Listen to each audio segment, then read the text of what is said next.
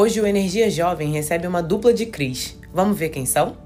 Formada em Engenharia Mecânica pela UFRJ, Cristina Pinho trabalhou por 31 anos na Petrobras, principalmente na área de upstream, tendo sido a primeira mulher a gerenciar uma plataforma de petróleo no Brasil. Desde 2018, tem se dedicado aos estudos de governança corporativa e transformação digital. De novembro de 2019 a fevereiro de 2022, ocupou o cargo de diretora executiva corporativa do Instituto Brasileiro de Petróleo e Gás, o IBP. Cristina atua como líder no Instituto Luiza Pinho Sartori, é conselheira independente em empresas do segmento de energia e mentora de mulheres e jovens na ONG Gerando Falcões. E Cristiano Lins, que é engenheiro de petróleo e minor em empreendedorismo e inovação pela Universidade Federal Fluminense, além de estudar empreendedorismo, marketing e futurismo. Ele atua como head de inovação na Subc7 Brasil e à noite, como ele mesmo diz, é empreendedor. O Cris é fundador da escola digital Carreira Ágil, que prepara jovens para suas primeiras experiências profissionais. E hoje, com essa dupla, nosso papo vai ser sobre gerações. Eu sou Thaís Temóteo e esse é o Energia Jovem, o podcast do Comitê Jovem do Instituto Brasileiro de Petróleo e Gás, o IBP.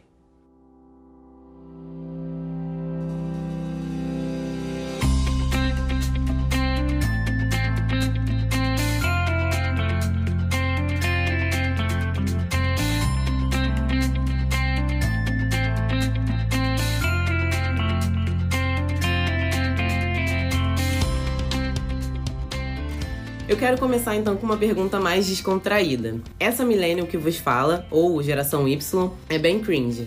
Eu adoro Turma da Mônica e Harry Potter. Eu assisti muito a TV Colosso na TV Globo e a versão brasileira de Chiquititas no SBT. Eu era a Ranger Rosa e sabia todas as coreografias do El Chan.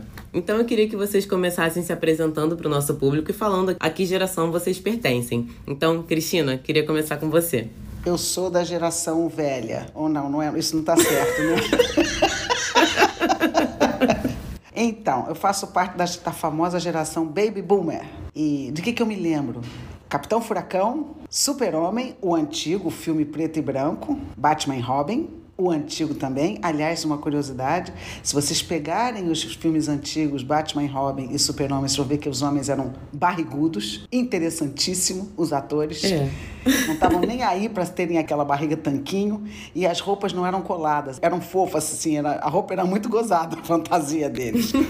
e National Kid, obviamente, não posso esquecer do National Kid, que também era um grande herói. Então é isso. Eu sou dessa geração e, claro, no que se refere a quadrinhos, Tio Patinhas, Pato Donald, esses eram os que eu mais lia. Cris, Cristiano. Fala aí um pouquinho pro pessoal sobre você e qual é a sua geração, né? Bom, eu sou da geração Y, nasci ali em 92. E aí minha, minha mãe falava que eu era fissurado no filme do Rei Leão. Eu também. Que eu ficava assim na frente da tela e eu sabia todas as falas de, de cor, aí eu ficava dublando o Rei Leão. É, olha, vi muita TV Globinho também antes de ir pra escola. Cheguei a pegar o, o, Nintendo 64 e PlayStation 2 como os videogames da época, assim, jogava na casa dos meus vizinhos porque eu não tinha. E se não fosse minha mãe falar assim, Cristiano, tá na hora de dormir, senão eu continuava jogando por lá. Mas o engraçado é que eu também eu sempre tive muito interesse por algumas coisas mais analógicas, assim, eu jogava muita bola, soltava pipa, andava de bicicleta, conseguia mesclar um pouquinho dessa parte digital e também analógica. Hoje eu sou uma pessoa da geração Y, mas que não é muito conectada com essas coisas muito atuais, tipo, muito meme, essas músicas que estão em alta, então Big Brother. Às vezes a galera fica me achando meio como um ET quando eu converso com, com os meus amigos. Pô, onde é que você vive, cara? Você não viu o meme do fulano? Você não tá sabendo da picuinha que tá lá no Big Brother? Eu falo, não, gente, não tô sabendo. Tem algumas coisas assim, nessa questão de, de artes, filmes, entretenimento. Eu gosto de coisas um pouco mais antigas, assim, músicas mais clássicas, mais atemporais. São coisas aí que eu trago também muito de bagagem dos meus próprios pais, também que são da geração é, X ali, né? Legal. Na verdade, faltou vocês se apresentarem para o nosso público. Então, Cristina, queria que você falasse um pouquinho sobre você, né? Quem é você, além de ser uma representante aqui da geração Baby Boomer?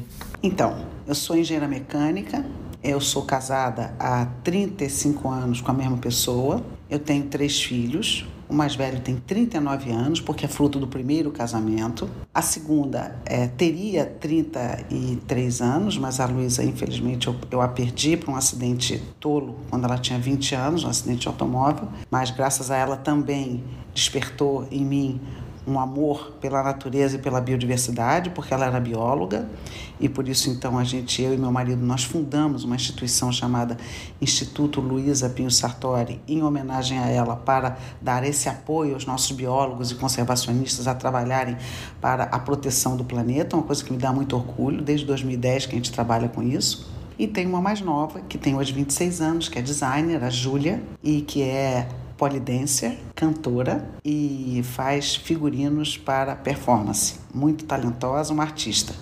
Eu sou engenheira mecânica, casada com outro engenheiro mecânico. Nós dois tivemos, fizemos toda a nossa vida profissional na área de energia, petróleo e gás. Trabalho no IBP, depois de ter feito minha carreira toda na Petrobras. Vim fazer mais um, uma etapa da minha vida profissional no Instituto Brasileiro do Petróleo mas estou saindo agora também para outros voos, porque afinal de contas a gente nunca se aposenta. Na verdade, você vai passando por ciclos profissionais na sua vida. E agora então eu estou num novo ciclo da minha vida, que é o de, de contribuir como conselheira de administração. Muito obrigada. Cristiano, então quem é você? Bom, eu sou Cristiano Lins, eu tenho 29 anos, sou solteiro por enquanto. Eu sou formado em engenharia de petróleo, apesar de eu nunca ter gostado da parte engenharia do cargo. Eu gosto do petróleo, gosto do setor de energia como um todo, mas ali ainda na faculdade, através das experiências que eu tive ali, eu vi que eu, eu gostava mais dessa parte da gestão, a parte estratégica, financeira, do negócio petróleo, ao invés da engenharia dos cálculos e análises. E aí, desde então, então, no início da minha carreira profissional, passei ali por consultorias, auditorias estratégicas focadas em clientes legais. E hoje eu trabalho com inovação. Inovação corporativa, transformação digital, fomento a cultura de inovação, intraempreendedorismo dos colaboradores. Sou head de inovação hoje na Subsys Brasil e isso durante o dia, né? Eu brinco que eu trabalho como head de inovação durante o dia e à noite eu sou também empreendedor. Eu tenho um negócio digital de compartilhamento de conteúdo, cursos online, para capacitar principalmente essa nova geração a se tornar mais competitivo né, na inserção no mercado de trabalho. Então, competências ali, soft skills, ou então as próprias estratégias de processos seletivos, como você se mostrar, mostrar seu potencial, se vender ali em momentos para aumentar a empregabilidade perante processos seletivos, são coisas que a faculdade, infelizmente, hoje ainda não ensina, mas que estou aí nessa missão de colaborar e passar conhecimento adiante para ajudar os, os novos jovens aí da indústria. Legal. Nós somos da mesma geração, né, Cris? Eu e você. Mas eu sou do começo e você é do final.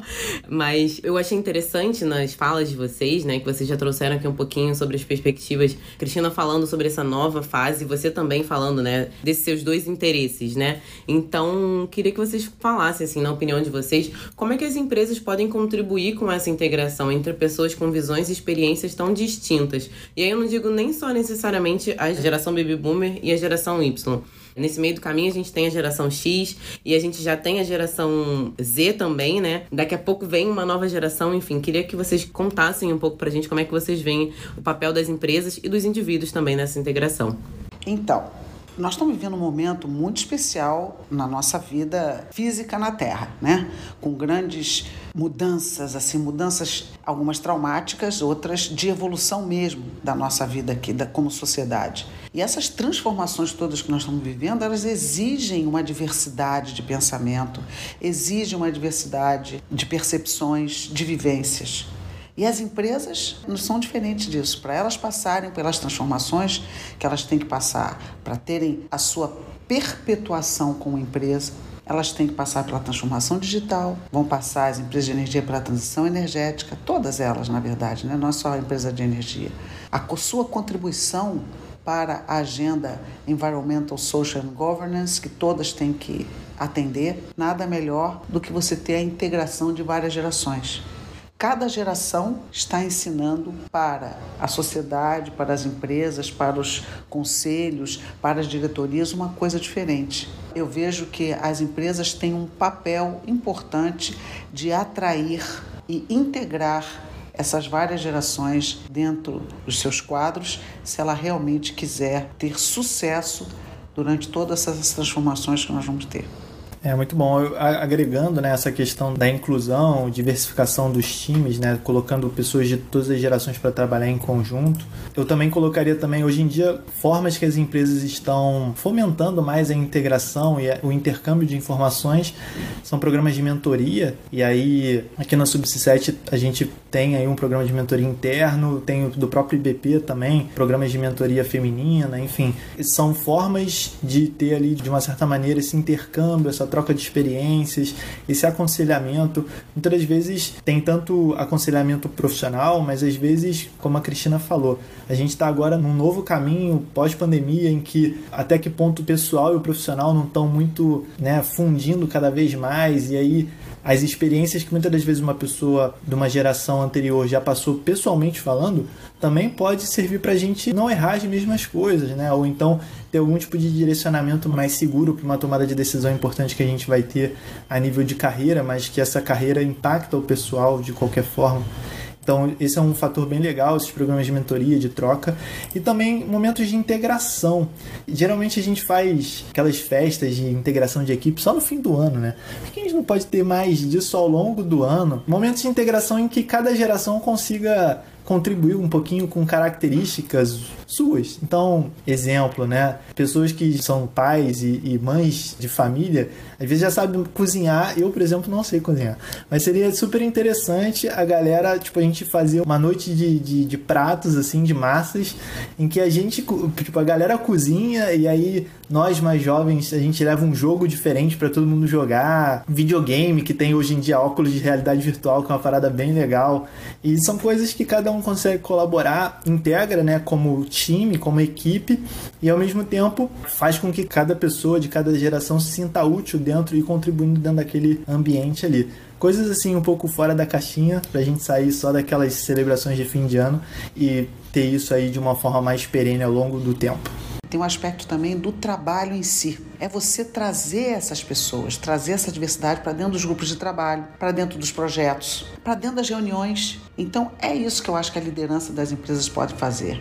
Ela pode atrair essas várias gerações, esses jovens, para que eles tenham voz e eles possam realmente contribuir com a sua competência técnica, com a sua experiência e com a sua percepção diferente para a solução dos problemas. É isso.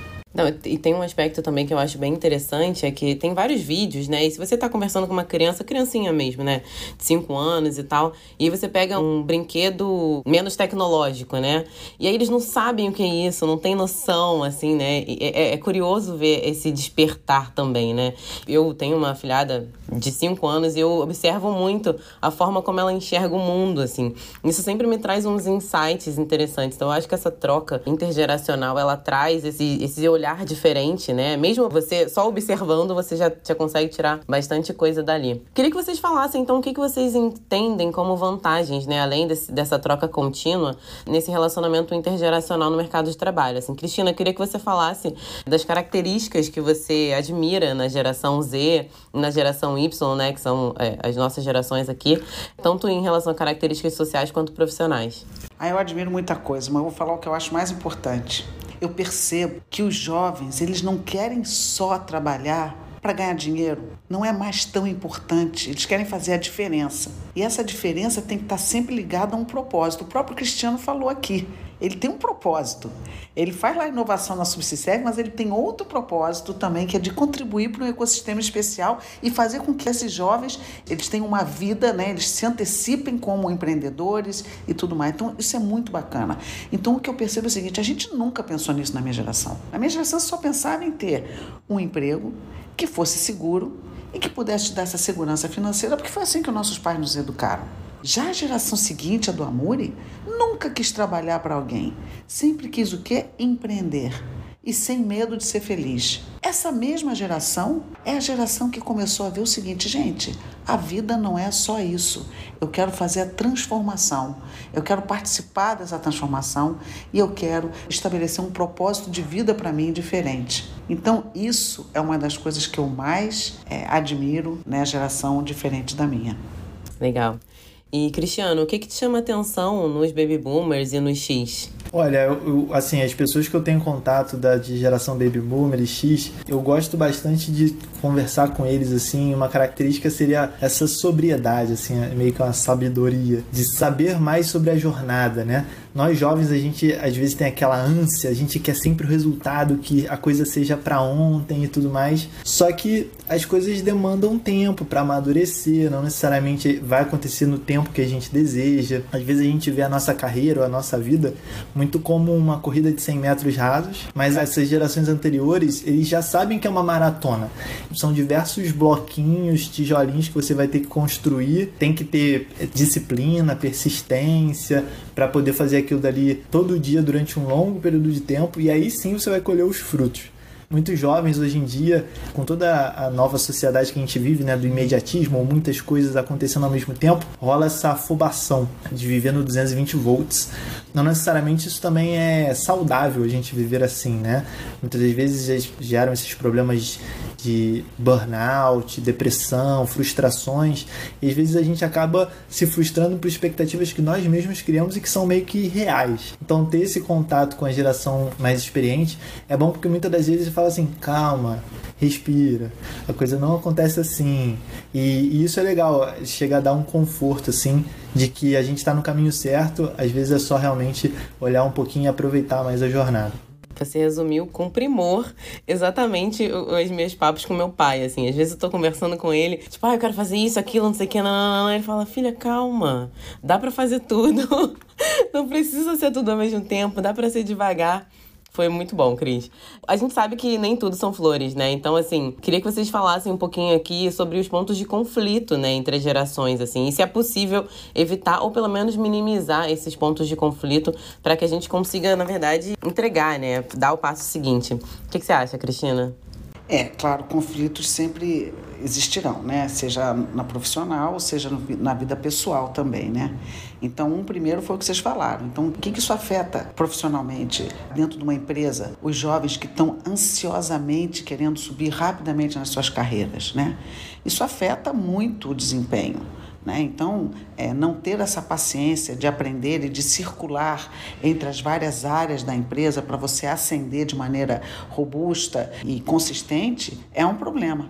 E algumas empresas caem na armadilha de acelerar essa carreira. E muitas vezes isso acaba trazendo prejuízo para o jovem, como também para a empresa. Então não tem, a empresa não pode se deixar levar por essa ansiedade com o medo de perder o jovem. Pelo contrário, ela tem que usar de outras ferramentas. E o que, que atrai o jovem numa empresa hoje? De novo, a gente pode voltar para o propósito, que é muito importante, mas tem outras coisas também que atraem. A empresa que tem inovação na veia, que tem um ambiente mais desburocratizado, que tem uma leveza na sua governança. Isso tudo atrai o jovem e não necessariamente você ter que atender aquele anseio dele querer rapidamente ganhar mais, dele rapidamente querer se motivar pensar que o jovem vai estar motivado pela sua ascensão profissional. Não é rápida, não é isso. Ele estará motivado por um ambiente propício onde ele possa realmente contribuir com inovação, com tecnologia, com a sua competência e ele veja que ele tem uma carreira é totalmente diferente. Então, acho que esse é um dos grandes conflitos que eu vejo hoje em termos profissionais, sim, dentro das empresas. Acho que aí cabe até a mentoria, né? De ter essa troca de, olha, sim, temos espaço aqui, o caminho é esse, né? Os passos para esse caminho são esses. Exatamente. Cris, como é que você vê aí essa troca entre as gerações, né? Que pontos, né, de conflito que podem existir do seu ponto de vista e como é que a gente consegue minimizar isso? Eu acho que assim, uma das coisas é que os dois lados da moeda precisam ter bastante empatia para ver o mundo da forma que o outro vê. Às vezes o jovem tá ali cheio de ideias, querendo botar para frente, ideias inovadoras, como a Cristina comentou, mas ele é um estagiário ou um analista júnior que tem que pedir aprovação para pessoas mais experientes, outras gerações. E muitas das vezes a pessoa da geração anterior é mais difícil de aceitar aquela mudança ou ver que às vezes se sente ameaçado por um jovem vindo a assumir a sua posição. Isso tudo tem, enfim, diversos tipos de modelos mentais de construção que isso vai ser sendo construído ao longo de vários anos. Então, assim, mudar de um, de um momento para o outro é difícil. E o jovem tem que entender também isso, né? Entender que faz parte da situação e ver formas de também contornar. Por outro lado, o jovem muitas das vezes, e eu já pude perceber isso em alguns jovens, até trabalhando ao longo da minha carreira, por esse fato da galera ser 220 volts, às vezes a galera não tem muito foco. Então, aquilo que se propõe às vezes a entregar, as entregas dentro do ambiente corporativo, às vezes a galera fica meio desfocada, não dá tanta atenção aos detalhes, então a qualidade da entrega final acaba sendo um pouco prejudicada também. Né? Essa falta de alinhamento, de expectativas, como a Cristina comentou, de plano de carreira, a pessoa acha que vai ser promovida a cada ano 50% de aumento salarial e vai crescendo e não é assim. Então, as empresas terem tanto programas formais de mentoria, de planejamento de carreira, para você ter tanto o intercâmbio de informações como essa previsibilidade de quando que as coisas vão acontecer de uma forma transparente, deixar todo mundo ciente das coisas, das regras do jogo, do que, que a pessoa tem que fazer para poder mandar bem, mostrar um bom trabalho e avançar né? Continuar avançando e continuar melhorando e ter feedbacks daquilo que precisa melhorar ainda mais. Esse intercâmbio, essa conexão que tem que se tornar mais fluida e aos pouquinhos, é cultura, né? É, é, mentalidade, é coisa humana, não é ensinar um curso de Power BI que vai mudar isso, não, é humano. Então, assim, todo dia, de pouquinho em pouquinho, e esse olhar empático de todos os lados da situação para conseguir eliminar os atritos, né? E fazer com que colaborativamente todo mundo solucione esses problemas, que é um problema de todo mundo, né? Porque atinge todo mundo. Isso é normal. Então precisa de maturidade para poder unir forças em prol de ultrapassar essa barreira. É, eu acho que cultura organizacional é a chave, né? Assim, de você conseguir estar num lugar em que você se sinta valorizado, mas se sinta parte da equipe, né? Do ambiente, em que você consiga contribuir com suas ideias e propostas, mas ao mesmo tempo que você consiga receber isso com qualidade para que aquilo seja inserido no dia a dia do seu trabalho.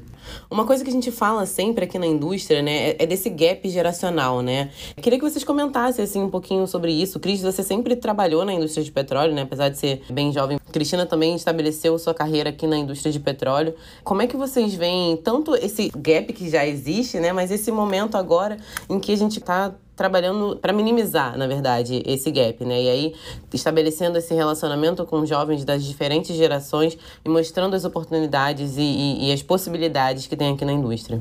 Pois então, as empresas, se elas não perceberem que elas precisam dos jovens, elas já estão dando um passo errado. Então, no momento em que há essa percepção de valor e o quanto que é importante que a gente tenha essa presença jovem com essas visões e essa competência que o jovem tem de entender o digital, né, que vai ser tão importante para a transformação que as empresas estão vivenciando, aí os caminhos têm que ser traçados. Então, a alta liderança da empresa tem que ser treinada, tem que ser sensibilizada para tornar a sua empresa, a sua indústria, o seu segmento atraente. Né? Tem que fazer com que haja um sex appeal nesse segmento e construir essa narrativa. E não tem que ser só um negócio de palavras, tem que ser de ações. Então, através de eventos, através de cursos, através de uma ação realmente efetiva de que a empresa diga: eu quero me comportar como uma startup de energia. E o que quer dizer isso? Quer dizer isso, quer dizer você ter níveis hierárquicos menores, você ter uma burocracia simples, você ter soluções rápidas, você ter respeito pelas soluções, você criar ambientes de startups dentro da sua empresa e você então se mostrar para o jovem como um segmento, como uma empresa atraente, porque aqui você vai poder sim ter o espaço da sua voz, você vai ter o espaço para a criação, você vai ter o espaço para a sua contribuição. Então, assim, eu não vejo como outra saída que as empresas percebam cada vez mais que elas têm que ter essa diversidade de idade, diversidade de gênero, de raça e tantas outras diversidades que, na verdade, compõem esse mosaico de uma percepção cognitiva múltipla e colorida, né? digamos assim, para que a gente tenha essa, essas soluções cada vez mais presentes em todos os desafios e nos problemas que as empresas vivem. Então, Thaís, eu vejo assim como um caminho sem volta. eu não consigo perceber uma empresa que queira realmente estar presente nesse nosso mundo pelos próximos 50 anos sem trabalhar fortemente com a sua atual liderança de perceber o valor dessa atração dos jovens trabalhando. É. Bom, eu totalmente de acordo aí com o que a Cristina apontou. E aí eu acho que eu, eu, vou trazer aqui mais uma, um dado, que é hoje. E aí eu acho que fica mais pra gente ter uma noção sobre essa questão de gap geracional. Pandemia, o desemprego no Brasil estourou. Mas a taxa média de desemprego do jovem até 25 anos é mais que o dobro das outras gerações. E isso não é só da pandemia. Tem uma, um estudo da Organização Internacional do Trabalho que desde 1999 a participação do jovem até 25 anos no mercado de trabalho cai nos últimos 20 anos em todos os continentes. Isso porque, né? As pessoas estão ficando mais velhas, a nossa previdência, estão demorando mais para se aposentar. Então, o ciclo ali de renovação no mercado de trabalho demora mais. Desde 2014, por exemplo, o Brasil forma mais pessoas graduadas né, com ensino superior completo a cada ano do que as vagas que tem para absorver eles no mercado de trabalho. Aí, esses jovens, sem experiência, muitas das vezes, competem com pessoas mais experientes que eles. E aí, as empresas sempre querem a pessoa mais preparada possível para começar a trabalhar hoje já gerar resultado amanhã e etc, etc. E aí acaba que essa briga fica injusta e o jovem acaba não conseguindo muitas das vezes ingressar, né? E aí fica essa taxa de desemprego um pouco desproporcional. Então é muito do que a Cristina comentou, é entender que essa diversidade ela pode não ser tão trivial e às vezes precisa ter seus mecanismos formais para poder ir aos poucos forçando e, e gerando essa igualdade ao longo do tempo. E isso vai variar de mercado para mercado, por exemplo. A Cristina comentou, né? Ah, as empresas têm que se tornar atrativas para atrair os jovens e tudo mais. Sim, concordo. As grandes empresas precisam olhar com mais carinho para os seus jovens talentos. Assim como muitas das vezes esse novo mercado emergente de empreendedores, de startups, às vezes atrai muito mais jovem do que gente experiente. E aí você tem um outro problema, porque às vezes a gestão de uma empresa, a liderança de uma startup, de pessoas muito novas, inexperientes, será que isso é tão sustentável assim para a startup ao longo do tempo? Então, dependendo do setor, dependendo do tipo de empresa, como a Cristina comentou, isso vai ser uma regra, isso tem que ser uma regra, cada qual vai regular as suas porcentagens, as suas taxas para tornar isso daí sustentável ao longo do tempo, mas se realmente a gente não começar a colocar mecanismos mais formais para meio que desfazer essas tendências de desproporção que estão aí, por exemplo, as, as estatísticas já mostram, isso daí tem que ser feito o mais rápido possível, porque demora tempo, né? Não é uma coisa que é feita de um dia para o outro. Só complementando, Cristiano, essa observação muito pertinente que você fez sobre os jovens e o mercado de trabalho. Isso está totalmente conectado com a desigualdade, porque esse jovem que não conseguiu emprego, ele é desqualificado para aquele trabalho porque ele não teve sequer a oportunidade de se qualificar. E as empresas, elas estão na pressa de, de como você diz, ter resultado. Então eles vão para aquele mercado que está ofertante de jovens qualificados que já tem mais de 25 anos. Então, esse aí que não teve oportunidade de se qualificar com nível universitário, ele fica fora. E nos últimos anos no Brasil, o que, que a gente fez? A gente falou o quê? Que sem grau universitário, você é quem? Você é ninguém. Então, teve um trabalho muito grande do governo brasileiro de fomentar a inclusão nas universidades através de cotas, através do Enem, através que eu sou totalmente a favor, eu não vou dizer em hipótese alguma que eu sou contra. Porém, não se fez o mesmo para se perceber o quanto também que o nível técnico é importante. Então você pesa a mão de um lado, esquece a mão do outro e os programas de trainee das empresas não deslancham. Porque você pode pegar um jovem, poderia, deveria fazer isso, pegar um jovem que tem só segundo grau, e que não vai entrar na universidade ou vai entrar depois, e você então, com paciência e determinação, você contribuir para essa forte desigualdade que no Brasil só piora, fazendo com que esse jovem tenha um trilho, um caminho de é, profissionalismo dentro das empresas.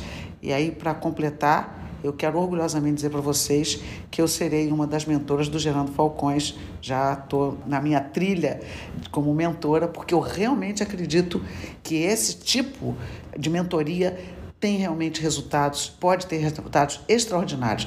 Só de você orientar um jovem de 15 a 22 anos, exatamente essa fase do jovem que está sem emprego, está meio perdido, não sabe o que vai fazer. Aí você pega uma pessoa com mais idade como eu, que já passou por tudo, e dá esse caminho de perseverança. Mas não basta só isso, as empresas também, a, a iniciativa privada e o governo têm que olhar com políticas adequadas para que a gente tenha essa entrada desses jovens é, no mercado de trabalho.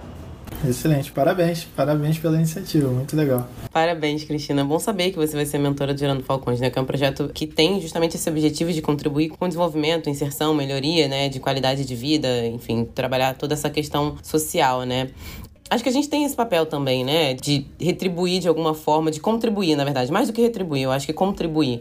É interessante a gente compartilhar um pouco da nossa vivência, da nossa experiência, e saber que isso pode contribuir também com a vida de uma pessoa ou de uma família, né? Porque quando você contribui com o desenvolvimento e o crescimento profissional de uma pessoa que vem de uma situação de pobreza, você contribui com o desenvolvimento daquela família, daquela comunidade.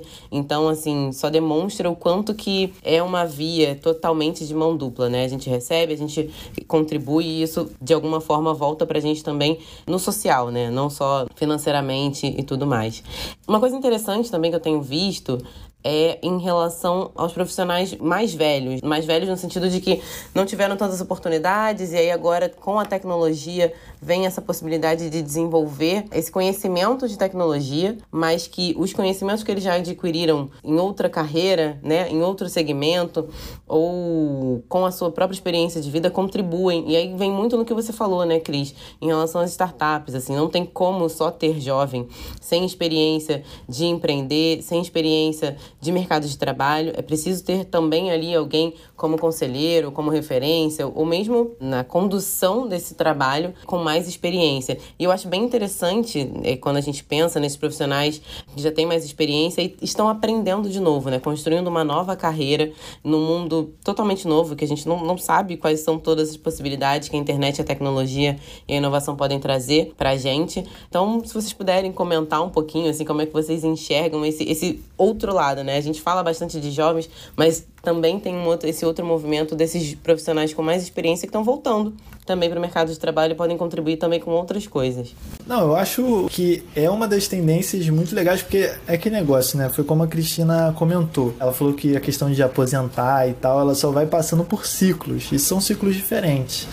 E é até legal, assim, é, tem uma pesquisa, né, dos locais no mundo que são chamadas as Ilhas Azuis. São locais em que a, a média da população tem uma grande taxa de pessoas acima dos 100 anos. E coisas que eles viram em comum com essas populações ao, ao redor do mundo é que as pessoas idosas, elas não param de ter uma atividade. Elas param de trabalhar para ganhar seu salário porque vão ter aposentadoria, mas elas continuam fazendo algum tipo de atividade que ocupa a rotina delas. Isso é muito legal. E eu, eu li uma vez num artigo em que essa geração mais velha, muitas das vezes já está aposentada, uma das coisas com a tecnologia, e puxando o gancho da tecnologia que você comentou, elas estão começando a empreender mais. Porque elas viveram a vida toda delas para trabalhar, para ganhar o salário delas e manter, né, ser pai, mãe de família. Então não conseguia muitas das vezes trabalhar com o que sonhava ou tinha algum determinado projeto pessoal meio que engavetado porque não tinha tempo para fazer. Agora elas, os filhos já estão todos criados fora de casa, ela tem mais tempo porque já está aposentada e a tecnologia ela já está tão disseminada e barata que as pessoas conseguem começar um negócio digital ou um negócio físico com um valor muito pequeno. É, tem muito conteúdo na internet para você aprender a criar algum, algum negócio e ir fazendo as coisas aos pouquinhos e crescendo aos pouquinhos. Então isso é bem legal, assim, né? São novas carreiras, como você comentou, muitas das vezes também fora do mercado de trabalho tradicional. Existirão aquelas pessoas que vão mudar de carreira e vão continuar trabalhando e vão ser estagiários de 50 anos em novas empresas porque mudou de carreira de alguma forma, mas também tem muita gente começando nessa carreira de empreendedorismo, por exemplo, que está sendo alavancada e facilitada pela, pela própria tecnologia, disseminação de tecnologia. É isso mesmo. É o pessoal da minha classe social é o que tem dinheiro para investir em startup. Então, o que está acontecendo com muitos colegas meus? Eles são investidores anjos, mas eles participam das decisões da startup. Então, realmente é um negócio bacana, porque você aprende sobre isso, você aprende sobre gestão de startup, você aprende o que é uma startup, você muda o seu mindset para você entender que errar é legal e que você não pode ter medo de, de errar. Você traz isso para a sua vida, inclusive, e ao mesmo tempo você ajuda esses jovens empreendedores com ações que realmente são absolutamente importantes é, e de gestão que eles normalmente não, não teriam na sua pouca vida ainda como empreendedores mais uma vez, na mentoria contribuindo para o desenvolvimento, né? Exatamente. Bom, alguns estudos mostram que os baby boomers e os X, né, estabeleciam uma separação bem clara entre a vida pessoal e profissional. Já as gerações Y e Z trazem mais características pessoais para o mercado de trabalho, né, com uma simbiose maior entre a vida pessoal e profissional. E nesse meio do caminho a gente teve uma pandemia de Covid-19 e que trouxe essa obrigatoriedade do home office desde março de 2020, acelerou, impôs esse processo de simbiose entre as duas partes da sua vida.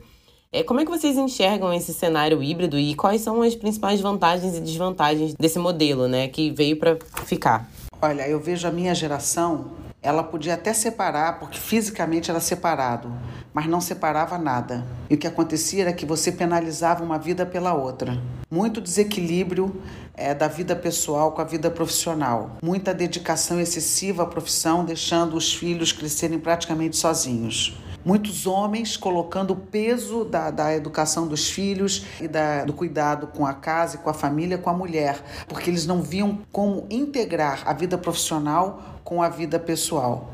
Então, assim, esse desequilíbrio foi muito intenso na minha geração e depois também. Ainda existe, mas melhorou muito. O trabalho híbrido, ele é uma benção, eu diria para vocês, porque Primeiro, eu acho que foi uma quebra de paradigma de empresas muito tradicionais, como por exemplo as empresas de energia, de, de produção de óleo e gás, entender o seguinte: eu não preciso ficar vigiando o empregado que está trabalhando na casa dele.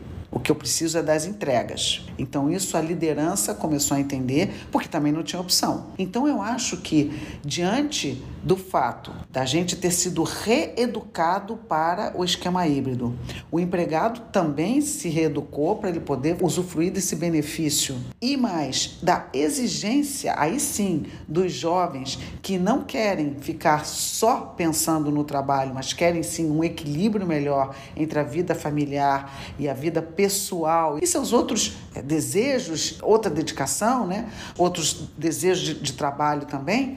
Então, assim, eu acho que veio para ficar e as empresas que não entenderem isso vão perder muita gente. Então, o pessoal começou a fazer isso, na Vale do Silício está direto. Gente, isso vai ser direto, eu acho que em muitos lugares do mundo, inclusive no Brasil, para alguns tipos, sim, de profissionais. Sim, é isso aí. E eu acho que foi muito louco, né? Porque aqui, alguns gerentes aqui na Sub-7, a galera contava os perrengues que passava em reuniões. Às vezes o filho vem, papai, corrige meu dever de casa. Ou então a babá não conseguiu vir, a esposa teve que sair, aí tá lá com o filhinho pequeno dando uma madeira e fazendo reunião com call internacional em outro fuso horário. Foram alguns dos perrengues, assim. E eu acho que é muito disso que a Cristina falou. Acho que a pandemia fez com que a gente mudasse o nosso estilo de vida e aí tentasse achar um maior equilíbrio, né? E aí o, o que é legal, porque o home office tem vários benefícios, como por exemplo a gente não precisa gastar, né, tanto mais tempo preso em trânsito, pode agora estar utilizando essas duas horas de preso no trânsito, cuidando mais da sua saúde, se alimentando de uma forma melhor, tendo mais tempo para cozinhar a sua própria comida ao invés de ficar comendo fast food. Pessoas mudaram de cidade. Aqui na empresa, algumas pessoas mudaram de cidade para melhorar a qualidade de vida para a sua família, né? Não precisa morar num grande centro em que as crianças em plena adolescência não podem sair com medo de violência, por exemplo. Então se mudou para outras cidades perto da praia, na serra, em que o ritmo é mais tranquilo, os jovens ali têm mais liberdade para poder ter novas experiências mais com maior liberdade. Então tudo isso mudou isso acho que, como a Cristina comentou, né? Algumas pesquisas mostram que esse lance do home office é visto como um benefício das empresas agora e que grande parte da população pesquisada falou que é capaz de trocar de emprego porque não tem esse benefício. Essa é uma coisa. Mas só que aí tem, eu também estava vendo algumas pesquisas lá de fora e alguns desafios que as empresas lá fora já estão começando a fazer. Que a virtualização excessiva pode afetar a cultura organizacional em alguns momentos. Porque geralmente a gente fica muito focado na execução, na execução, na execução no home office, né? A gente, pô, pra gente fazer uma planilha não precisa estar todo mundo sentado junto, cada um faz sua planilha. Mas em algumas etapas, planejamento de projetos, coisas criativas ou colaborativas, estar junto é importante. E principalmente nesses momentos de integração que a gente comentou, né? De não ser só a festa de fim de ano, e sim integrações de times ao longo do tempo. Isso ajuda. E aí as empresas estão meio que no desafio de Legal. Como que a gente transforma agora, dá uma cara mais caseira para o nosso escritório e a gente muda um pouco do papel do nosso escritório? Ao invés de forçar as pessoas para irem lá trabalhar, a gente deixa como um espaço cool em que as pessoas querem estar, focado em ideação, focado em integração, em colaboração, em planejamento. E aí, beleza, todo mundo gasta o seu tempo ali da melhor forma possível, sendo mais produtivo para esse fim, para esse objetivo. E, e, quando for cada um fazer as suas tarefas e, e de fato tocar as suas entregas, todo mundo pode ir para casa, em outra cidade, trabalhar no horário que quiser, enfim, mas desde que as coisas sejam entregues com qualidade no fim do dia, né? Então, eu acho que essas são algumas das pesquisas, das coisas ligadas a essa parte de transformação em modelos de trabalho eu ando lendo, assim, e alguns casos também que eu acabei me deparando aqui mesmo na Subsistência 7. Tá todo mundo aprendendo, né, gente? Tá todo mundo aprendendo. As empresas estão aprendendo esse modelo novo. Então a gente pode começar de repente o modelo com uma certa obrigatoriedade. Tá bom, duas vezes por semana você tem que estar no escritório, três vezes por semana você tem que estar no escritório. A flexibilização são dois dias na sua casa. E outro modelo que é justamente o de trabalho, como você viu, gente, grupos de trabalho para solução de problemas ou para planejamento tem que ser físico, para que a gente possa ter essa troca intensa.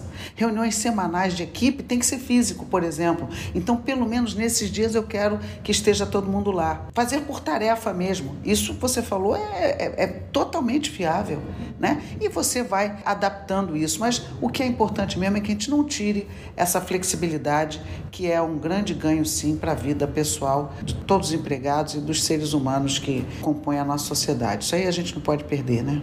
Será que esse é o futuro do trabalho? Essa mescla, né, entre casa e trabalho, essa troca entre pessoas um pouco virtual, um pouco presencial. Como é que vocês enxergam esse momento que é agora, né? Já antes, há dois anos atrás, a gente não pensava que poderíamos viver todas essas transformações. Então, como é que vocês enxergam os próximos anos? Eu sou muito otimista, eu vejo como anos que podem vir a intensificar a criação, podem vir a, a intensificar a eficiência e a eficácia do trabalho, porque as pessoas, quando se sentem mais felizes, elas ficam mais motivadas e, portanto, elas vão produzir mais. Então, eu não vejo como uma coisa negativa.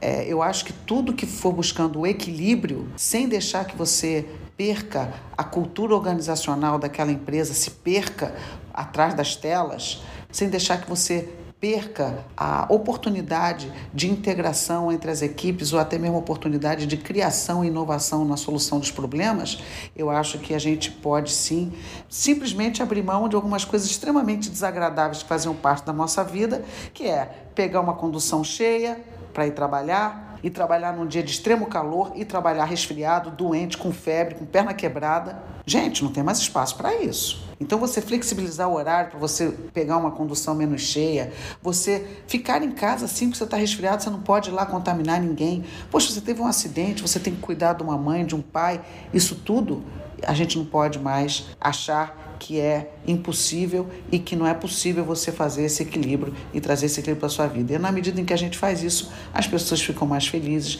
mais bem-humoradas e, consequentemente, elas produzem melhor e mais.